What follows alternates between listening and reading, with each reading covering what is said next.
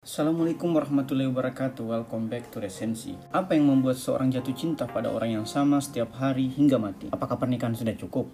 Lalu mengapa perceraian masih jamak terjadi? Mari kita mulai dengan membahas esensi dari pernikahan. Rasulullah Shallallahu Alaihi Wasallam bersabda, pernikahan adalah sunnahku dan barang siapa yang tidak mengikuti sunnahku maka ia bukan termasuk umatku. Kali lain, beliau Shallallahu Alaihi Wasallam juga bersabda, tiga perempat dari ibadah adalah pernikahan. Bahkan sang Rasul Shallallahu Alaihi Wasallam bersabda pula, sholatnya sepasang suami istri lebih mulia dari 70 kali sholatnya seorang bujangan. Apalagi menurut beliau Shallallahu Alaihi Wasallam, salah satu kematian yang paling menghinakan adalah matinya seorang bujagan. Itulah mengapa Al-Quran menyebut pernikahan sebagai mitsakan galisah atau perjanjian yang kokoh. Pernikahan menurut Haidar Bagir adalah surga dunia sekaligus surga akhirat. Dikatakan sebagai surga dunia karena dalamnya sepasang kekasih akan memenuhi kebahagiaan. Dan dikatakan sebagai surga akhirat karena mulai dari hubungan badan hingga hubungan kasih sayang semuanya ternilai ibadah di sisi Allah Subhanahu wa taala. Sehingga Murtada Mutahari menyebut bahwa seksualitas dalam Islam berbeda dengan seksualitas dalam pandangan barat. Bahwa dalam Islam seks bukan sekedar sekedar untuk memenuhi kebutuhan rekreasi, melainkan pula kebutuhan reproduksi hingga kebutuhan transendensi. Sama halnya untuk mencapai pintu surga lainnya. Pintu surga pernikahan juga membutuhkan perjuangan dan kesabaran yang maksimal. Tidak sedikit perselingkuhan, KDRT, perceraian, hingga masalah pernikahan lainnya yang menjadi ujian bagi pasangan suami istri. Down Jelly Trot seorang psikoterapis dan juga marriage and relationship educator and coach mengajarkan bahwa terdapat lima tahap perkawinan. Pertama adalah tahap romantik, nah di mana pasangan sedang mesra-mesranya. Kedua adalah tahap disappointment, di mana pasangan mengalami kekecewaan pada kekurangan dan sikap pasangannya. Ketiga adalah tahap knowledge, di mana pasangan mulai memahami kekurangan dan sikap pasangannya. Keempat adalah tahap transformation, di mana pasangan mulai menerima kekurangan dan sikap pasangannya. Dan tahap terakhir adalah tahap real love, di mana pasangan telah mencintai bahkan mesra pada pada kekurangan dan sikap pasangannya tersebut. Inilah yang kemudian disebut sebagai cinta sejati. Lalu bagaimana agar kita dapat sampai pada tahap cinta sejati tersebut? Haidar Bagir dalam bukunya Surga Dunia dan Surga Akhirat memberikan 15 kiat-kiat praktis dalam merawat pernikahan. Di antaranya, satu,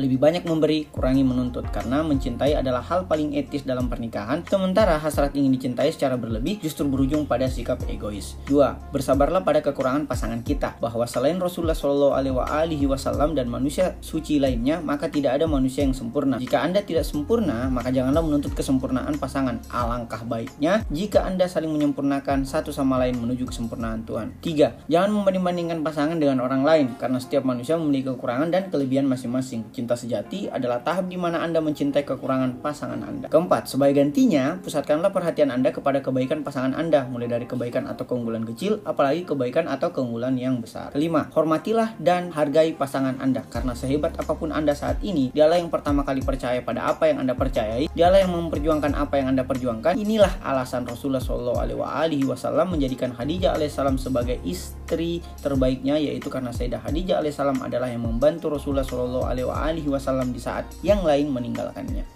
Keenam, hindarkan sejauh mungkin bermain mata dengan perempuan lain. Apalagi dalam era sosial media seperti sekarang ini, berawal dari like Facebook atau explore di Instagram, perselingkuhan bisa terjadi dan menggerogoti perjanjian suci Anda.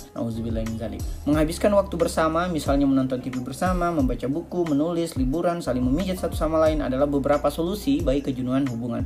Ketujuh, saling menasihati satu sama lain ketika terjadi kekeliruan, baik dalam urusan internal rumah tangga maupun urusan publik. Kedelapan, tetaplah berpikiran terbuka atau positive thinking pada pasangan Anda. Dengan memupuk kepercayaan pada pasangan yang Anda percaya, mestinya ketidakpercayaan bukanlah masalah yang perlu dibesar-besarkan. Sembilan, jikapun kekeliruan berujung pada permasalahan, tahanlah amarah Anda dan jadilah yang paling awal dalam memohon maaf. Sebagaimana sabda Rasul Shallallahu Alaihi Wasallam bahwa seseorang yang sedang marah berada dalam setengah kegilaan. Meskipun bukan Anda sebab bagi terjadinya permasalahan, jadilah teladan dengan menjadi yang pertama dalam memohon maaf. Kesepuluh, tunjukkanlah kasih sayang dan ungkapkanlah rasa cinta. Kasih sayang yang dipendam akan menguburkan kebahagiaan. Begitupun dengan rasa cinta yang dibungkam akan mengaburkan kebahagiaan. Kesebelas, mengucapkan terima kasih pada seluruh kebaikan sekecil apa pun kebaikan tersebut. Ungkapan terima kasih bukan saja menatakan kebahagiaan kepada pemberi kebaikan, melainkan pula menunjukkan kebaikan etika sang penerima kebaikan. Kedua belas, sedapat mungkin jagalah kebugaran dan penampilan setiap saat. Hal itu dapat dilakukan dengan olahraga, makan makanan yang sehat, istirahat yang cukup, menjaga kebersihan, dan melakukan perawatan diri mulai dari aroma tubuh, kesegaran kulit, rambut, dan sebagainya. Ke-13, ketika sepasang suami istri harus bekerja, maka sewalah asisten rumah tangga demi lancarnya urusan domestik. Sebaiknya istri bekerja dari rumah, atau paling tidak, tidak jauh dari rumah. Ke-14, jika istri merupakan ibu rumah tangga, jangan sepelekan perannya, bahkan menganggapnya sekedar pembantu. Sebagaimana kata Melinda Gates dalam bukunya berjudul The Moment of Life, pekerjaan tak dibayar sang perempuan seperti memasak, mencuci, membersihkan, merupakan pekerjaan yang sering dianggap remeh dan berdampak pada kekisruhan dalam rumah tangga.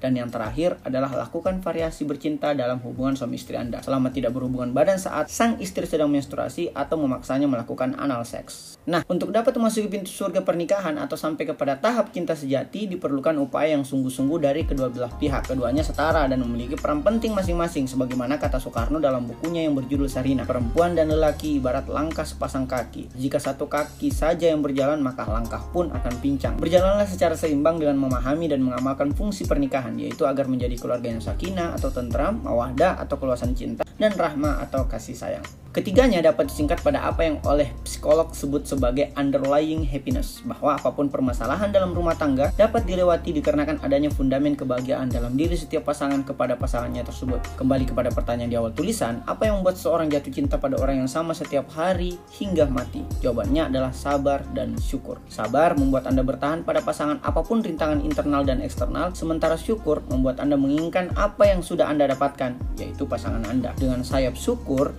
Anda dapat bersyukur pada setiap masalah yang pada gilirannya membuat Anda terbang lebih tinggi. Dengan sayap sabar, Anda akan dapat bersabar ketika Anda bahkan menerima kebaikan termasuk kebaikan bahwa pasangan Anda terbang lebih tinggi daripada Anda. Dengan kedua sayap tersebut, semoga Anda dapat terbang bersama menuju kesempurnaan Tuhan. Amin. Ada pertanyaan?